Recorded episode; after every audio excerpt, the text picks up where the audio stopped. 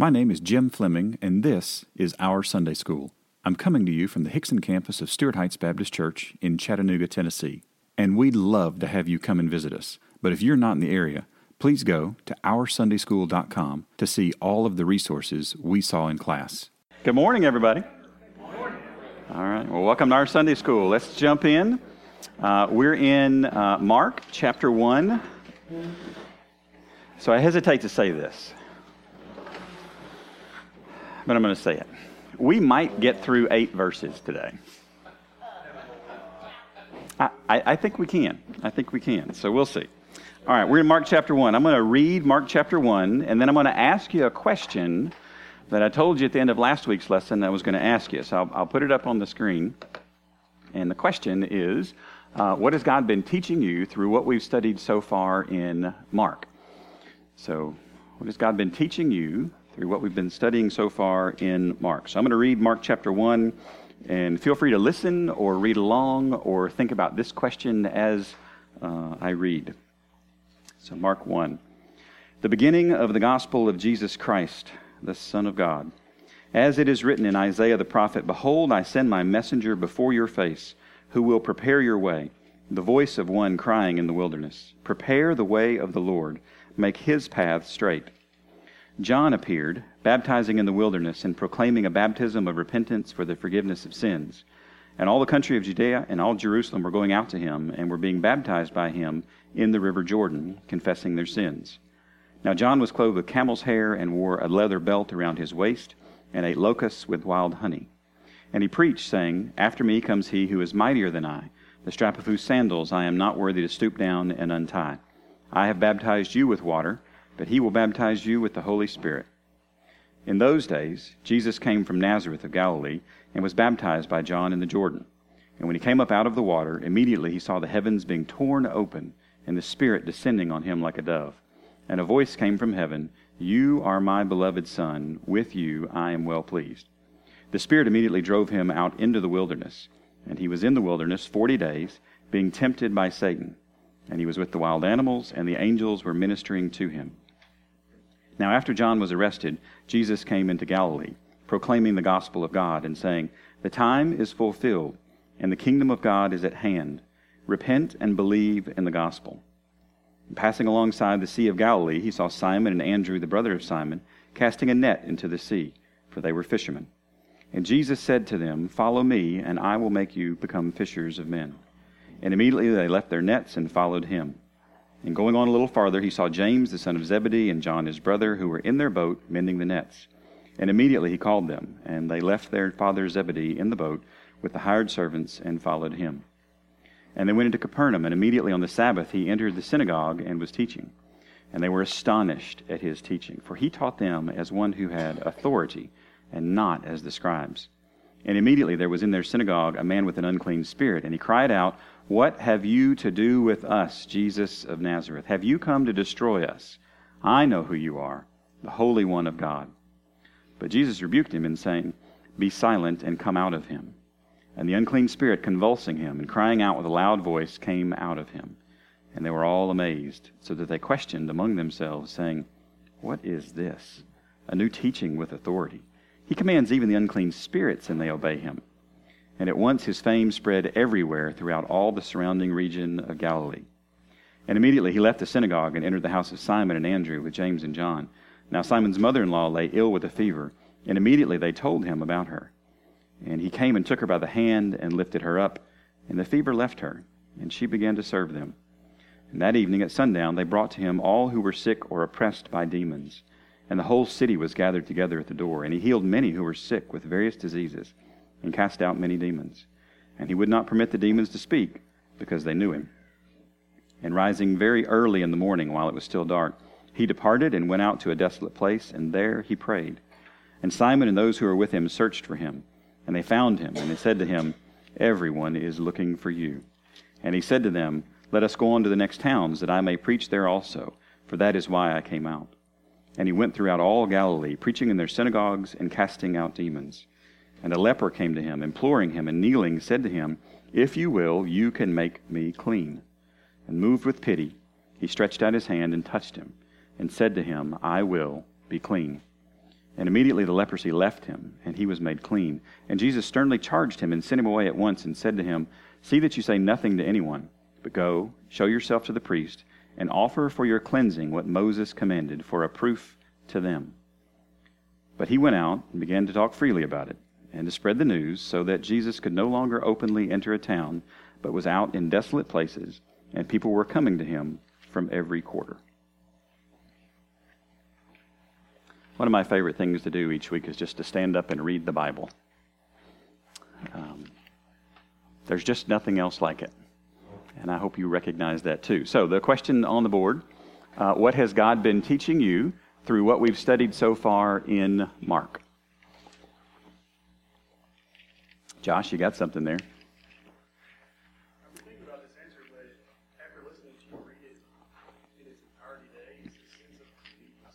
Yes this sense of immediacy. So, so let me help you. Oh, there we go. Thank you. All right. I was going to say, so what is God teaching you about this text? So, this sense of immediacy and obedience. Excellent. Excellent. Dave?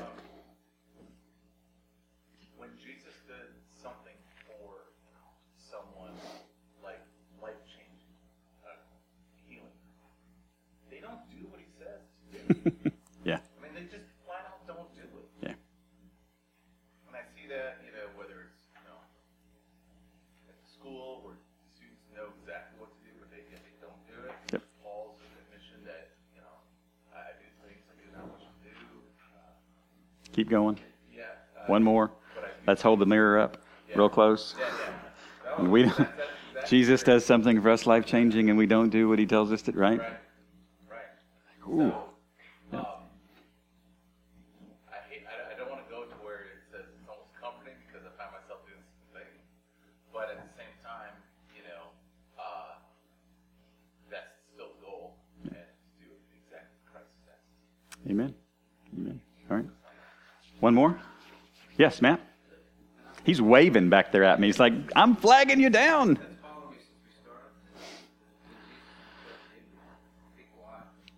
What happens? Yeah.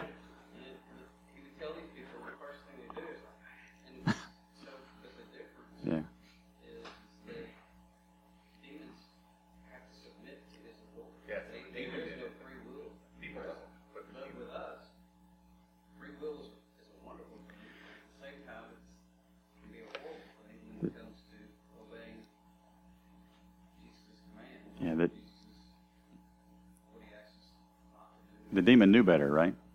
Yeah. Yeah. You, we're going to see that as we go through uh, Mark over and over and over again. Uh, so this question is not mine. I uh, steal um, a lot. Uh, this is uh, from Brian Smith on Wednesday night. Uh, and I don't know what your little copy of Mark looks like, but mine is getting hard to read some of the first and second and third chapters of Mark because we're we're now in chapter 5 on Wednesday nights. It's just this breakneck speed, right? We're like 10 or 11 weeks in, and he's on chapter 5. I just, it's, it's amazing to me. But I've got all these questions, so I've started to kind of go back and we're going to start baking some of these back into what we're doing on Sunday mornings because they're very, very good questions. And, and the reason I like this question, I want to make sure I, I clearly articulate what I'm not asking. I am not asking, what does this mean to you?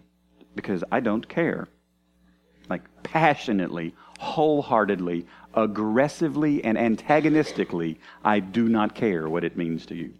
Uh, I do care what God's been teaching you throughout what we've been learning so far in this text. I think that is a really good. This that Brian asked this question several weeks ago, and I thought, wow.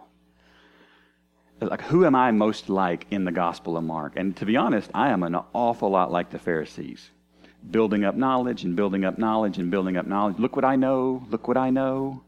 And this question is what is God doing with that? This is a, a transformational, this is a uh, sanctification process that, that God is doing in our hearts and in our lives. So we're going to start with reading the text and then asking this question uh, every week that I can remember to do it. So we'll do that. So today's text uh, we're starting in verse 21. Yes, there's a staple. Yes, there's more than two pages in the staple. We had, you had to, you had no staple last week. So this is like averaging out what ought to be right. So just saying. All right, so today's text, uh, Literary uh, Structural Observations, is the first of many, many miracles that Mark documents in his gospel. Uh, and, uh, and, and, when I say miracle, I'm talking about uh, Jesus interacts with somebody and there's some miraculous thing that happened uh, in a very, very real sense. The baptism of Jesus was a miracle because the skies rip open, we hear a voice from heaven, we see the Holy Spirit, we see the, the, the Trinity in action. I mean, this is something that, as far as we can tell, had not happened in the history of the earth before. Uh, but this is Jesus actively working out and doing something. So let's take a look at uh, verse 21.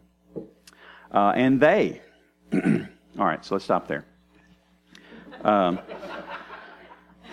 sorry, you just like Darla's like you are not getting through eight verses today. All right, so who's they? It's open book. Take a look at the verses right above that. You got your copy of Mark open.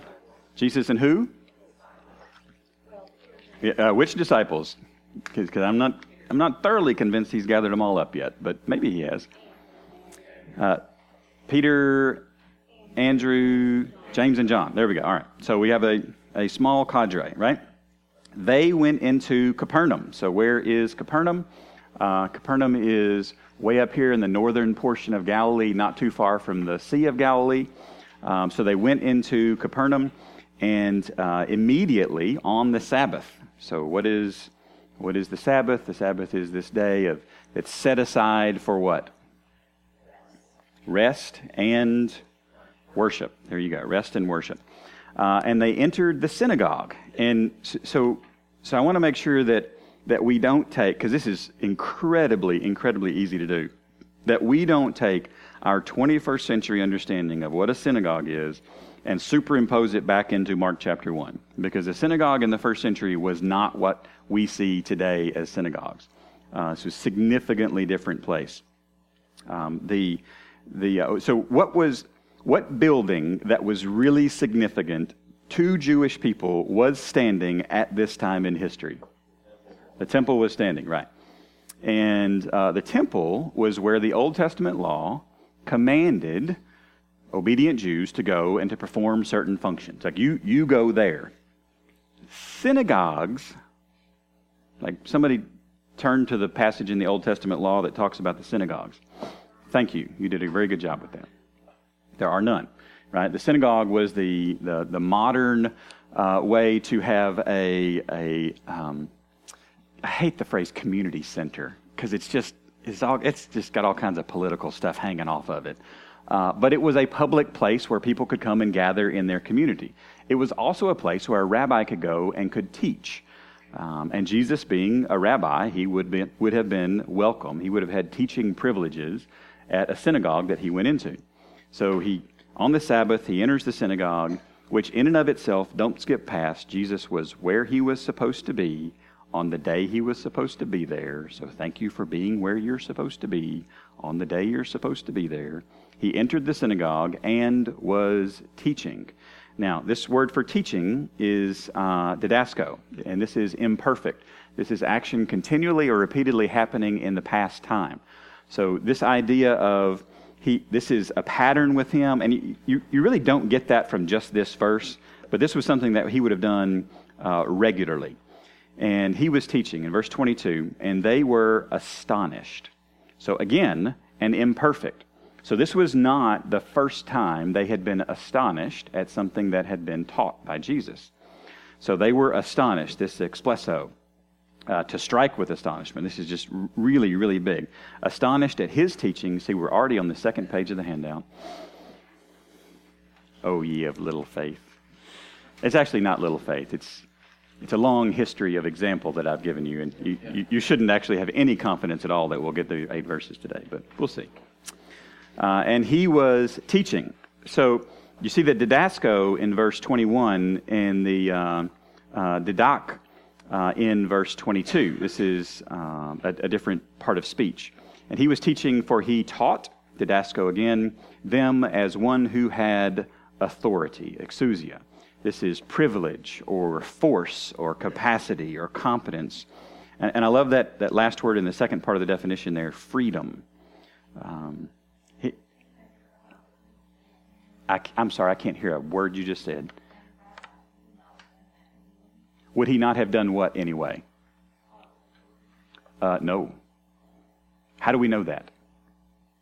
This a, that's a fantastic question that the text actually answers. It's open book. Look at your text. What you got, Jay? Yeah. Yeah. This they were astonished at this because the um, skip down to uh, with authority. I'm going to come back and talk about authority for just a second more, and not as the scribes. All right. Um, what's the Greek word for scribes, Stacy? Yeah. what is it? What English word does it look like? Grammar, right? Yeah. Their job was to write things down. Their job was to copy. They would read and they would read then the Jewish commentaries on the text. And then they would read the uh, current day uh, rabbis teaching about the Jewish commentaries on the text.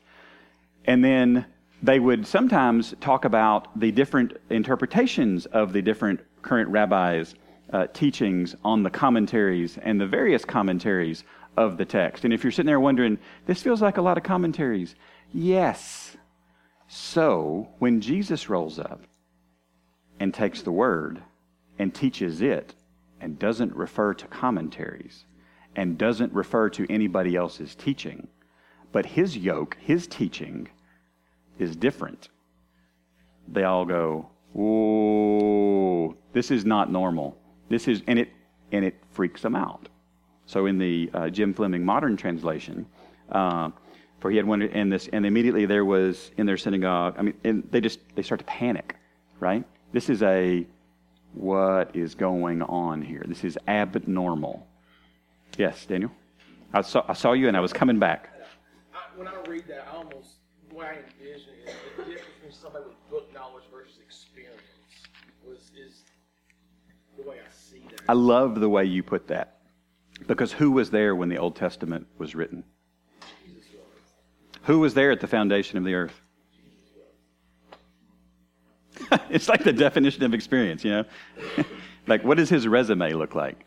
Well, it's really long. or you could just say, I did it all. You know, him with all the power doesn't need all the words.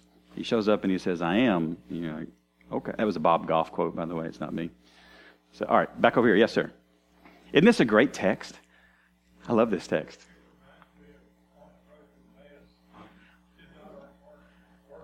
Yes. On the road to Emmaus, did not our hearts burn within us? Yeah.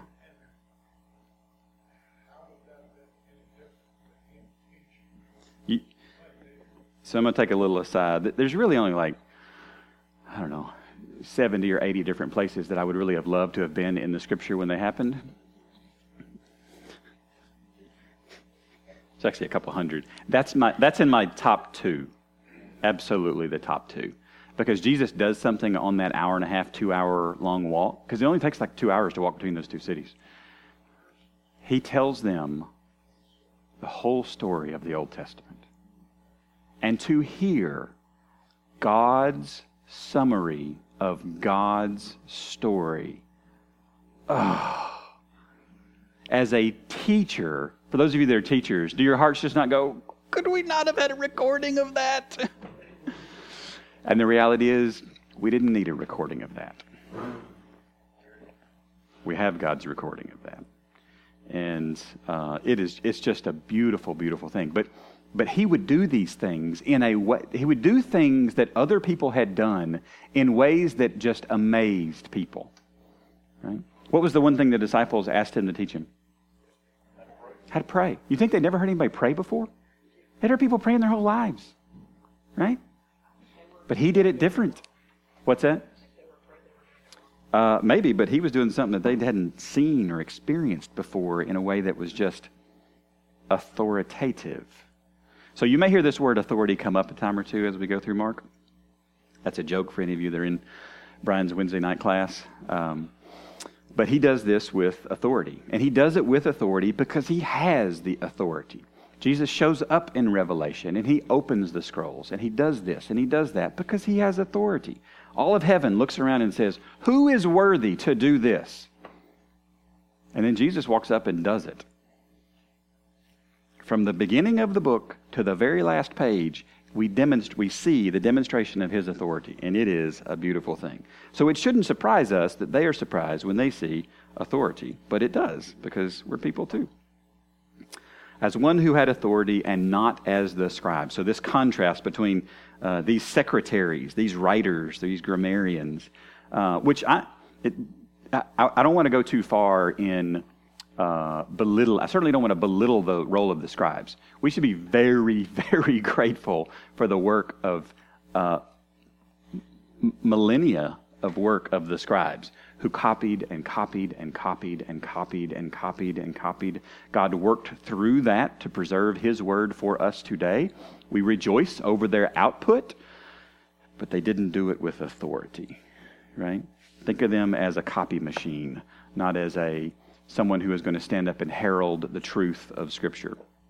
So, verse 23 And immediately there was in their synagogue a man with an unclean. Now, this word unclean shows up 11 times in Mark. So, I want us to make sure that we are paying attention when unclean things happen, because when unclean things rise up in Mark, the righteousness of Jesus rises up and overpowers every time. So I want you to watch and see how this works every single time. This unclean spirit, this unclean pneuma, this is the exact same word we use for the Holy Spirit, uh, except we put hagios, the Greek word for holy, in front of the Spirit when it's the Holy Spirit, and you put uh, akathartos, uh, akathartos, sorry, uh, in front of it when it's an unclean spirit. So you, you kind of, this Mark's trying to tell us which team this guy's playing for, right? So the unclean spirit, and he cries out, he screams out. So I don't know how many of you have ever listened to those, um, the, the audio Bibles, but there, there's a word for it. Where they, where they act it out and they have the different voices. Yeah, dramatized, right? this would be a really good place for it. And I didn't do it this morning, and I, I thought about it, but I also didn't want to like blow out our. Sp- I don't know how good these are and Daryl's not here, so there'd be all kinds of stories that would be told. So I don't can't do that. Uh, and he cried out, "What have you to do with us?" Scroll back up to verse 23. It was a man in their synagogue with an unclean, with an unclean spirit. How many? What have you to do with us? That's interesting. All right. We'll put that in our back pocket. Come back to it. Uh, and then he calls him by name, right? Jesus of Nazareth. So this is his hometown. Have you come to, look at there on page three of the handout already? Some of you are like, are you cheating or something? Nope, nope, not cheating at all. Have you come to destroy the. Uh, Apolumi. Uh, for those of you that have read any of the uh, Left Behind series, uh, I'm not going to get into whether how good they are or not good they are, but there is a word, Apollyon, that shows up uh, in that series, and that is very closely connected to this particular word, come to destroy.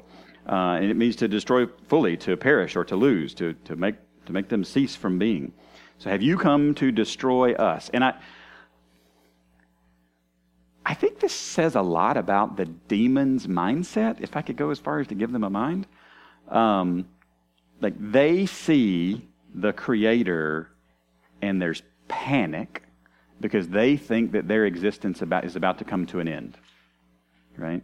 And, and if I rewind back to Isaiah and I listen to Isaiah's words when he sees the prophecy, Woe is me, for I am undone. I have, I have come apart. Now, I don't want to, like, nah, no, I'm not going to say that.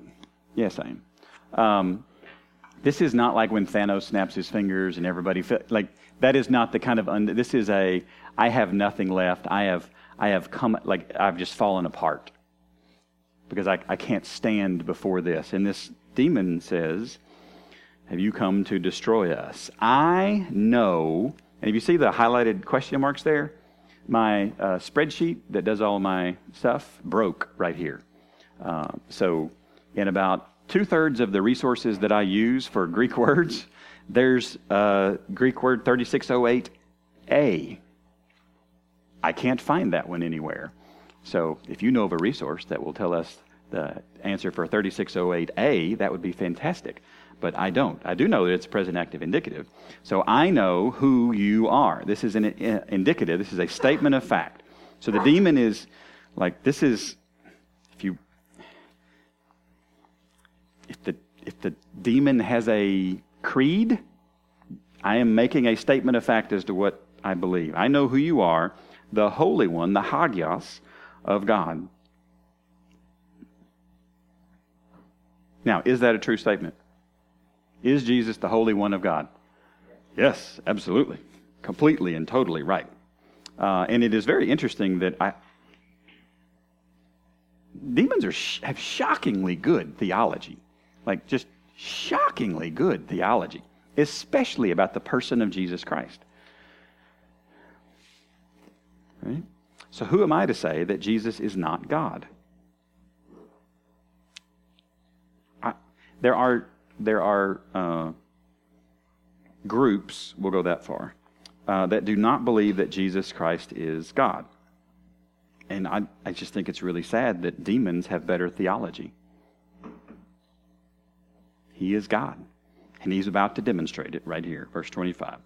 But Jesus rebuked, and this is to censure or admonish. I love this, saying, and this is a present active participle, so he did this several times, saying, Be silent.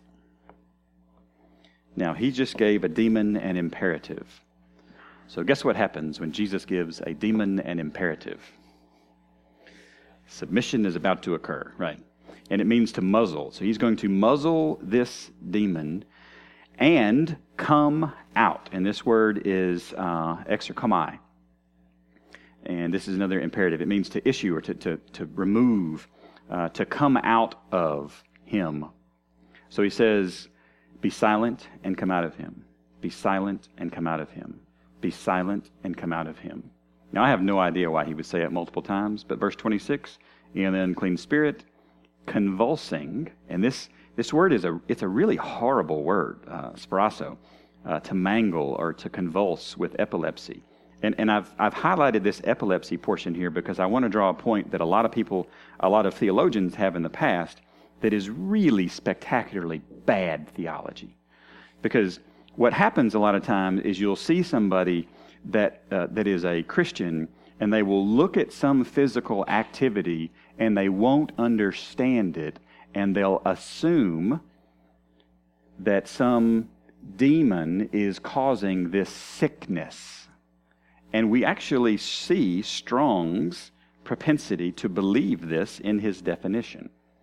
So, this is a really, really bad definition of this particular word, but it does mean to mangle or to convulse. It means to thrash about and to, to, to move uh, a lot. And I just I, I, I highlight this because I just want to say everything's not about demons. Okay? If, if you go through and you look at all the people Jesus heals in Mark, there's a whole lot more that are not demonic than are. So, so while this can be in the arena of possible, it is not a, well, somebody's sick, that means you've got a demon of sickness. No. No, you don't. Stop that.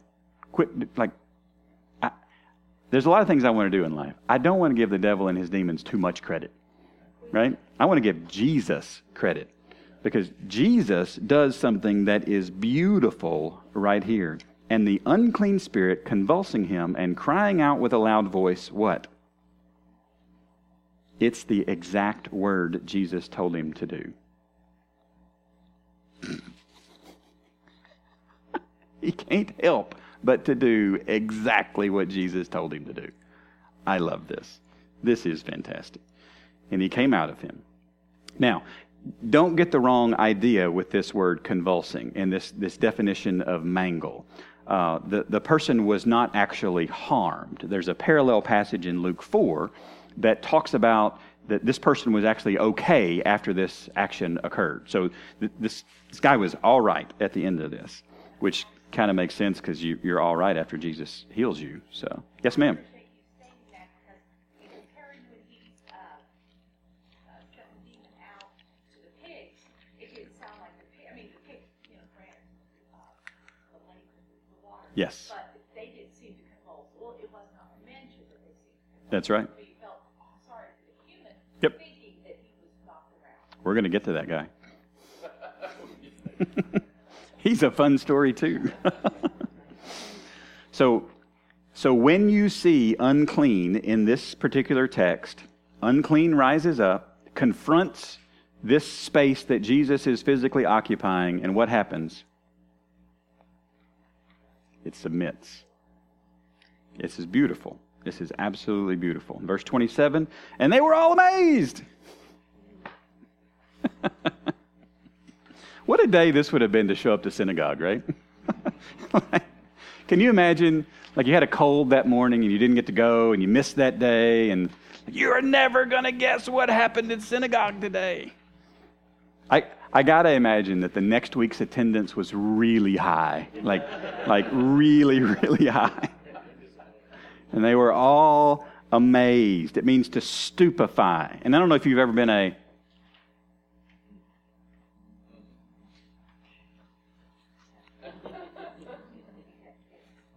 I mean, just like what just happened?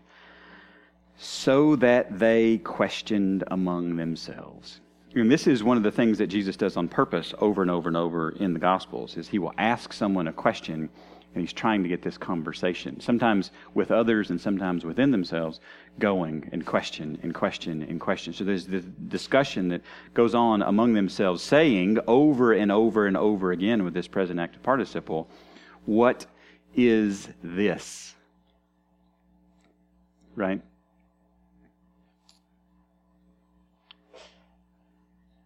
Hey, Grace?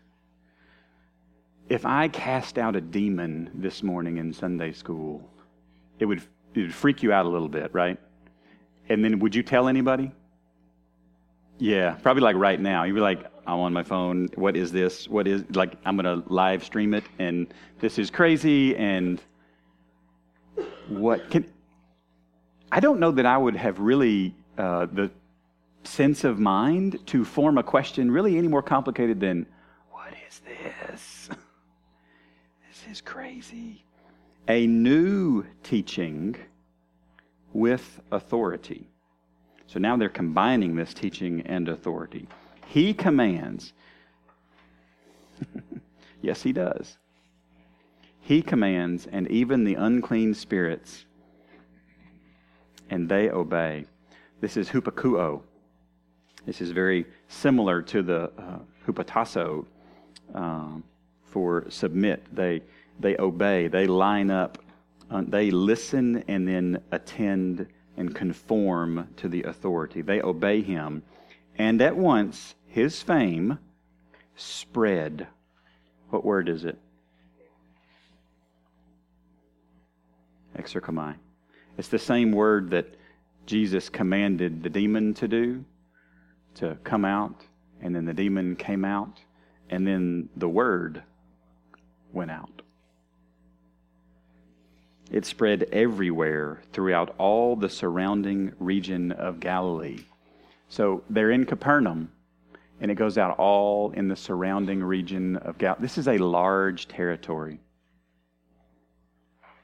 everything blew up. Remember, we talked already that everybody knew who John the Baptist was. And when John starts pointing at Jesus and saying, This is the man, people paid attention. And now this man is doing stuff that people are paying attention to. Everybody knew him.